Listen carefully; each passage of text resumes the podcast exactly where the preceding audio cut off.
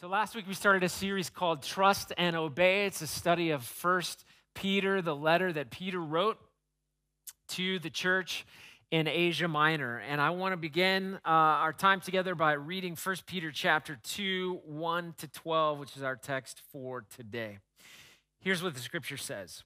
So put away all malice and all deceit and hypocrisy and envy and all slander like newborn infants, long for the pure spiritual milk, that by it you may grow up into salvation, if indeed you have tasted the Lord that he is good. As you come to him, a living stone, rejected by men, but in the sight of God, chosen and precious, you yourselves, like living stones, are being built up as a spiritual house to be a holy priesthood, to offer spiritual sacrifices acceptable to God through Jesus Christ. For it stands in Scripture Behold, I'm laying in Zion a stone, a cornerstone, chosen and precious, and whoever believes in him will not be put to shame. So the honor is for you who believe, but for those who do not believe, the stone that the builders rejected has become the cornerstone, and a stone of stumbling, and a rock of offense. They stumble because they disobey the word as they were destined to do. But you are a chosen race, a royal priesthood, a holy nation, a people for his own possession, that you may proclaim the excellencies of him who called you out of darkness into his marvelous light. Once you were not a people, but now you are God's people. Once you had not received mercy, but now you have received mercy. Beloved, I urge you as sojourners and exiles to abstain from the passions of the flesh, which wage war against your soul. Keep your conduct among the Gentiles honorable, so that when they speak against you as evildoers, they may see your good deeds and glorify God on the day of visitation.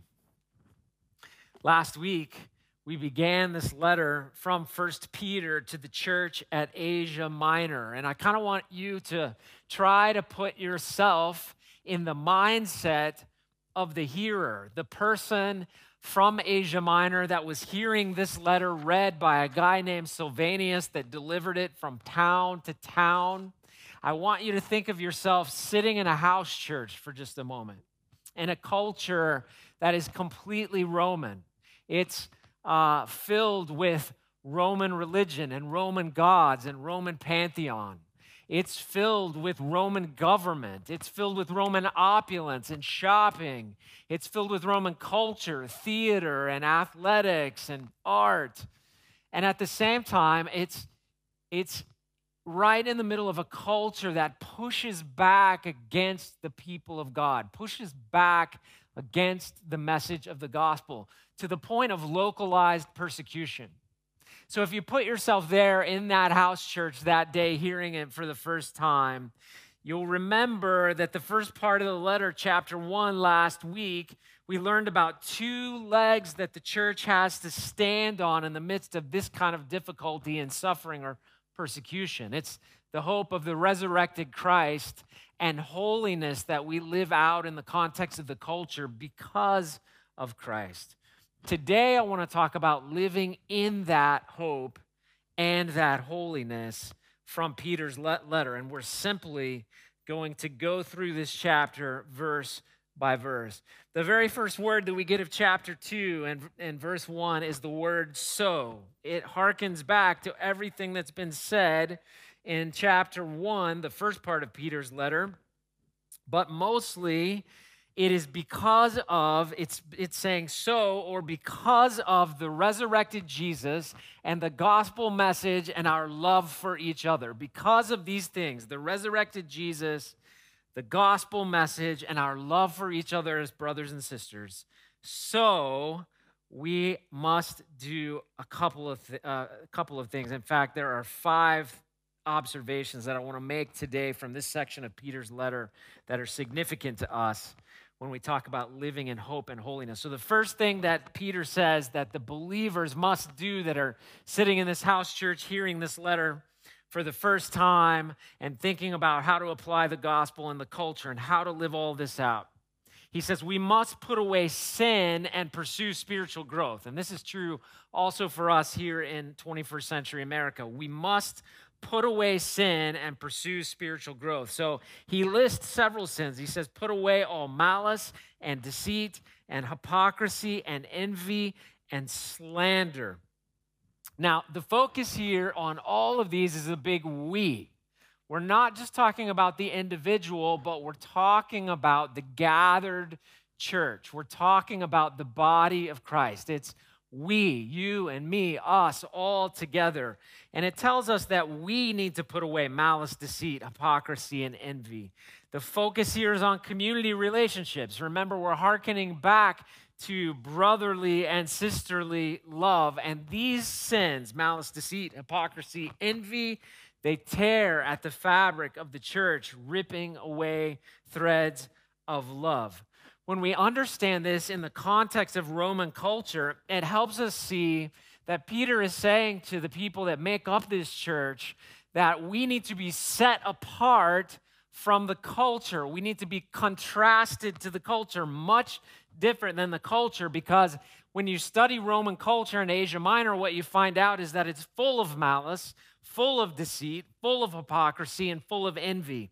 So Peter is saying, hey, we need to put away all of that because of, because of the gospel, because of our resurrected Lord, because of our brotherly and sisterly love, and we need to be set apart. At the same time, he challenges the believers. Verse 2 like newborn infants, long for the pure spiritual milk, that by it you may grow up into salvation, if indeed you have tasted that the Lord is good.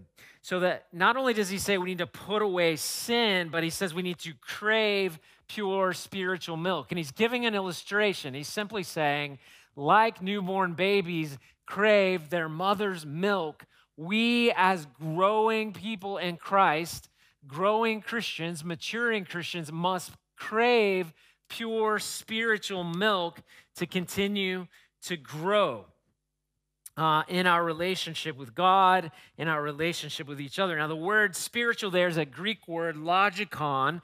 It relates back to the word logos, and Peter chooses this word spiritual or logikon on purpose to indicate that this pure spiritual milk is the logos, the very word of God. It's to emphasize that we are to crave the word of God. And we will crave it, he says, when we have tasted the goodness of the Lord. When we've tasted the goodness of the Lord, we'll want it more and more. Now, Peter has a thing for Psalm 34. In fact, he quotes it several times in his writings. But here, when he says in verse 2, indeed you have tasted that the Lord, he is good, it harkens back to Psalm 34 8, which says, Oh, taste and see that the Lord is good. Now, when we have experienced Christ, when we've been set free from our sins, when we realize that we've received mercy and that we will not get the death penalty that we deserve, but we've been actually given new life and, and will be raised to an inheritance that First Peter 1 tells us never fades away, never goes away, is being kept for us. You taste of the Lord's goodness. You see it and you know it and you want more of it. You want to be closer to Him and walk in His ways. And so here we're told to crave the pure spiritual milk, crave the Word of God, crave growth. Now, just a side note Sometimes people think that spiritual growth is simply just a mystical sort of thing, that as we grow older and if we just sit in the church and listen to someone talk for some period of time, we'll mystically grow more. But in reality, spiritual growth is not primarily mystical, but rational. It's informed and sustained by God's word, and Peter knows this. And so we're to crave this word. We're to devour this word, to put it in our heart. I mean, ask yourself this question. Peter's saying this to the, these people who are to live in this culture that is so very different from the way that God says we should live. And you live in a culture like that too. How? Apart from knowing God's word, will you know the heart of God?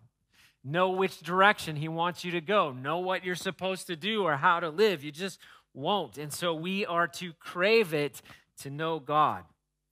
This is the first thing. We put away sin and pursue spiritual growth. When we talk about living in the hope and holiness of Christ in the midst of a culture that is just so very different than what, uh, what is a biblical worldview. Now, here's the second thing. Here's the second thing we learn from this letter in chapter 2. We learn something odd at first. We learn that we are being built into a spiritual house. Again, it's a we. It's not just me, it's not just you. It's a we. We are being built into a spiritual house. This is in 1 Peter chapter 2, verse 4 and 5. As you come to him, a living stone, rejected by men, but in the sight of God, chosen and precious, you yourselves, like living stones, are being built up as a spiritual house to be a holy priesthood, to offer spiritual sacrifices acceptable to God through Jesus Christ. Now, that's an interesting concept. We, according to Peter, like living stones, are being built into a spiritual house. And honestly, there is a lot here, but let me just scratch the surface for just a moment. Peter indicates that we are living stones, not dead stones. So, what is the stone? The stone is the construction material for the house of God or the ever expanding kingdom of God. Each one of us, as followers of Jesus, then become living stones. We are living, not dead, living because of our resurrected Lord Jesus. He's the one that makes us the living stones. And as living stones, we are then being made or built into a spiritual house. Now, remember, Peter is a Jewish disciple of Jesus. When Peter and Jesus and the disciples said they were going up to the house, do you know where they were going? They weren't going to Peter's mother in law's house, they weren't going to one of the other disciples' uh, family home. When they said they were going up to the house, they were going up to in Greek, it's oikos. Oikos, the house, the temple of God. And this is a direct allusion to the temple of God. And now we're learning, as followers of Jesus, remember, try to put yourself in the first century in this house church in Asia Minor, in the middle of a Roman opulent culture where you seem very small and the culture seems very big, where you are persecuted and the culture seems to be winning and you seem to be losing. Now, Peter is saying we are living stones built into a spiritual house. He's telling them they are, and we are collectively being built into the new temple, the temple of God. He goes on to say this that you are a holy priesthood to offer spiritual sacrifices acceptable to God through Jesus Christ. Not only are we the stones for the house, but we're now the priesthood. All of us together, collectively, the church, the ecclesia, the gathering, we are the priesthood in the world today. We are the living stones building up the temple in the world today. I've been on the Temple Mount many, many times in Jerusalem, right on top of Mount Moriah, in Zion, and I can tell you there is no temple there today. Many people are waiting for the temple to be rebuilt. I would say to you, based on this passage and many other passages, that the temple is already being built. It's the temple, it's the house, the spiritual house that Christ is building as he brings each one of us to himself, gives us a new identity, and makes us his priest in the world. And this is the second thing we learn. We're being built into a spiritual house, the, the new temple of God. Here's the third thing. In verses 6 to 6 through 8 of chapter 2, it teaches us a simple truth. In this spiritual house where we are living stones, Jesus is the cornerstone in Zion. He is the cornerstone. Now, the cornerstone is simply the head of the corner. It's a foundation stone supporting the design and structure of the entire uh, house, the entire temple. It's not a, a, a stone high, but it is low.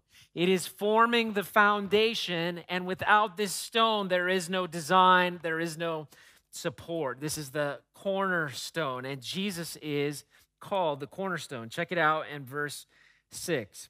For it stands in Scripture Behold, I'm laying in Zion a stone, a cornerstone, uh, chosen and precious, and whoever believes in him will not be put to shame.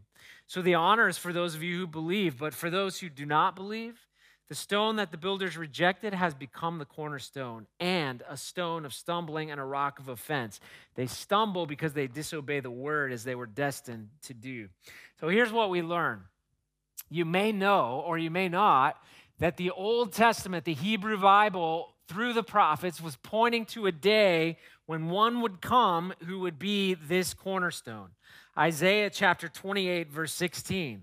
Therefore, thus says the Lord God Behold, I am the one who has laid as a foundation in Zion a stone, a tested stone, a precious cornerstone of a sure foundation. Whoever believes will not be in haste. He will not be put to shame. There is no shame for one who believes in Jesus or for us who believe in Jesus as the cornerstone. In fact, the, the passage says only honor comes to those who believe. There's a flip side. The scripture also teaches that the cornerstone, Jesus, is a stumbling stone and a rock of offense for those who don't believe or don't disobey. I mean, or do disobey. Paul uses the same term in, in the, his letter to Rome, the church at Rome in Romans chapter 9, verse 33. This comes from another psalm in the Old Testament, Psalm 118, 22, that was looking forward to the Messiah. It says, The stone that the builders rejected has become the cornerstone. It's what Peter is quoting here. So, on the one hand, Jesus is the cornerstone, building a spiritual house, and we are living stones added to this house with Jesus as the cornerstone. We are the priest in the world on behalf of the ever expanding kingdom of God. We together, not just you, but we. And secondly, though, Jesus is a stumbling block, he's a rock of offense.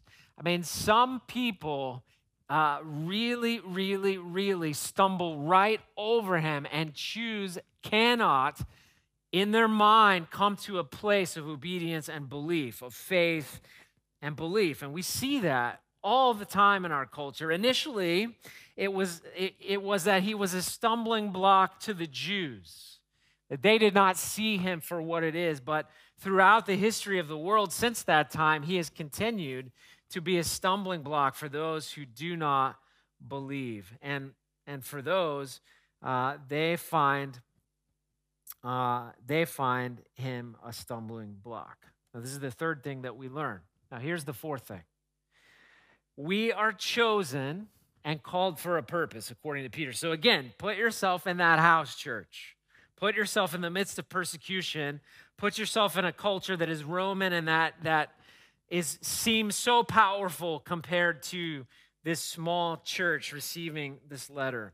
And Peter says, We are chosen and called for a purpose. Look at verses 9 to 10. But you are a chosen race, a royal priesthood, a holy nation, a people for his own possession, that you may proclaim the excellencies of him who called you out of darkness into his marvelous light. Once you were not a people, but now you are God's people. Once you had not received mercy, but now you have received mercy. So he has changed us forever as followers of Jesus. He's called us and changed us, given a new identity, a new outlook on life, a new hope, a new holiness, and a new eternal destiny. He calls us a chosen race. We are a race of people in the world that have been chosen. And what do I mean by that? I mean, everyone from every tribe, every tongue, every nation, and any generation that confesses with their mouth Jesus is Lord and believes in their heart God raised him from the dead, they are saved and they are, by God's purpose and according to his description, a chosen race. We are then a royal priesthood. Again, reiterating the fact that in the world today, we are not just a priesthood, but we're a royal priesthood representing one king, the one true king, and we serve uh, sacrificially. We are living sacrifices on his behalf in the world. We are also a holy nation, a holy people group, people for his own possession. We've been made into this because we were chosen by him and we, we in faith followed him. But secondly, we were called for purpose. Now, if you look at verses 9 and 10, again, it, it, it tells us why we, we, we were chosen. We were chosen that we would pro- proclaim the excellencies of Him who called you out of darkness into His marvelous light. This is why we have been given the grace to, to be followers of Jesus. This is why the people that were sitting in those house churches in those towns in Asia Minor and they were listening to Peter, they realize like we have a purpose in the midst of this culture, and that purpose is to proclaim how excellent is the one, Jesus, who led us out of spiritual darkness into light. He opened our eyes, He forgave us our sin, He gave us freedom by showing us the truth that He is the way, the truth, and the light. And in that, we became His recipients of His mercy, though once we didn't have it. It changed everything. Now, one of the interesting tensions here in this passage of Scripture is simply that the, t- the passage tells us that Jesus is a cornerstone for some and a, and a stumbling block or a rock of offense to others. And the biblical writers, all through the scriptures, what you find is that they lift high the sovereignty of God and they say that He has chosen us. We are a chosen race, a royal priesthood, all of that. That we were predestined, the scripture says. But at the same time, it never lets humanity off the hook for its choices, for its confessions, for its faith. And so there is a tension between the sovereignty of God and the free will of man to choose to stumble over Jesus or to place his faith in Jesus. And I will say to you that that tension cannot be explained. It is not in the scriptures one or the other, but it is both. And it is a tension that we have to live with in faith. Why? Because you're one person with one brain at this point in time and you don't understand from God's perspective how everything works, nor will you ever be able to fill in all of those blanks related to that tension. Yet, we're called to proclaim his excellency in the world. Now, the first century house church in Asia Minor, they were now to go demonstrate the love of God in the public square in Roman Asia Minor. They were to share the gospel the excellent the message of the king the goodness of the king to people who worshiped zeus and artemis and many other gods and depended on these gods and and trading according to, to, to the way that roman law worked work things out for their for their livelihood and and these people in this house church were to go to that culture and say there's only one way through Jesus, the resurrected Nazarene. It seems impossible, but that's what they were called to do. And the reason they were called to do that, and the reason you and I are called to the same thing, is that He changed us forever. And He calls us to tell people about the one who led us from darkness to light. That's the fourth thing we learn in the second chapter of Peter's letter. And here's the fifth and final thing. Fifth thing is this the way and eh, as we live out this hope and holiness and the culture that we live in as they did in first century asia minor the way we conduct our life matters it matters significantly and especially in difficulty or persecution verses 11 and 12 beloved i urge you as sojourners and exiles to abstain from the passions of the flesh which wage war against your soul Keep your conduct among the Gentiles honorable, so that when they speak against you as evildoers, they may see your good deeds and glorify God on the day of visitation. Here we're described as sojourners and exiles. We're ambassadors now for the kingdom of heaven. We're residents already of the kingdom of Jesus. we're just living in this culture, passing through as sojourners, as exiles from our homeland, which is heaven. And this is the first sort of reality we have to come to is that we are representatives of the kingdom, representatives of heaven. Again, a spiritual house, a royal priesthood, a holy nation. Uh, we're proclaiming his excellencies. We are sojourners and exiles in this culture, in this land. They were in Roman Asia Minor. And, and in that, the way that we live our life matters because everybody knows we're sojourners and exiles. We're set apart. And so we abstain from the passions of the flesh. And the caveat that Peter gives it, what are the passions of the flesh? There's all those things that have already been listed malice, deceit, envy, pride, lust, all of these things. We abstain from those things because they wage war against our soul. This is the thing. When you give in to the passion of your flesh, it does your flesh does war with your soul. It tears you apart. It renders you useless for the kingdom of God. And Peter is saying that we've got to abstain from these pass, pa- passions of the flesh. In, in our life lived out in hope and holiness in the culture. And here's the clarity of it. He says, Keep your conduct honorable among the Gentiles. The Gentiles uh, is an umbrella term here for the unbelievers, even the ones that are persecuting you. Why? Why do I have to keep my conduct honorable among people that are persecuting me? Or why do I have to keep my conduct honorable among those people who do not believe? Well, he answers that question. He says, so that when they speak against you as evildoers, because what, what's going to happen is they're going to try to say to you, follower of Jesus, that you need to be persecuted because you're an evil doer. You're not following the ways of Rome. You don't hail Caesar. You realize Caesar is the son of God in Roman uh, culture. You, you say there's another son of God. So they're going to say you need to be persecuted. And you need to be able to live in front of them this way, so that when they speak against you as evildoers, they may see your good deeds and glorify God. In other words, they're going to look at your life, and even though they may be saying you need to be persecuted, your life in Christ needs to stand on its own. It needs to be full of good works and conduct so that the follower of Zeus that is calling you an evildoer would have to think of his own life and look at yours and see a difference. Your conduct, your works matter when it comes to living this Jesus thing out in the culture that we're in. Now it goes one step further. It says, so they may see your good works and glorify God on the day of visitation. Like somehow the works of my life are to lead these unbelievers to glorify God.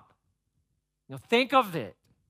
Does my life as a living stone lead other people to glorify God? People who don't even believe in Him, does it lead them to glorify God? Do I love that way? Do I live that way? Even in the midst of difficulty, suffering, and persecution. It says that they will do this glorifying of God on the day of, of visitation. There's some argument as to what that is. Maybe that's the day of judgment.